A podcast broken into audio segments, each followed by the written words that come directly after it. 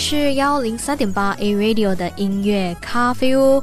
那刚才子慧也是分享到了关于唱歌嘛，那所以我们确实不能够小看这样的一种小爱好，因为唱歌就属于小爱好。那如今越来越多的研究发现，唱歌可以给人们的身心健康带来一系列好处哦。那第一，据说唱歌是一项可以按摩。我们体内的一种活动，那我们唱歌的时候啊，多多少少能够揭开人体内的横膈膜，对不对？那这是任何一种运动都代替不了的。那我们唱歌的时候啊，通常也会有很多呃样化嘛。那当我们在唱比较低音的、偏低音的慢歌，那是可以让我们的血压得到稳定。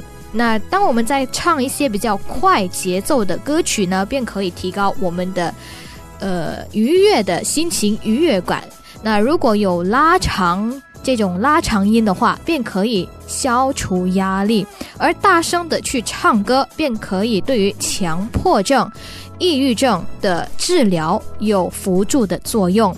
那第二呢，就如之前有就是有说到的，唱歌能够。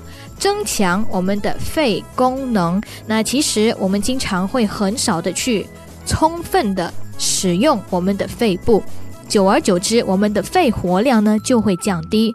而我们唱歌的时候，这种我们在呼吸，就是唱歌时的呼吸呢，其实会让我们锻炼到胸腔周围以及肺部的肌肉，呃，肺部的 muscle，因为我们唱歌需要的气息。会比我们普通说话的、讲话的更长，对不对？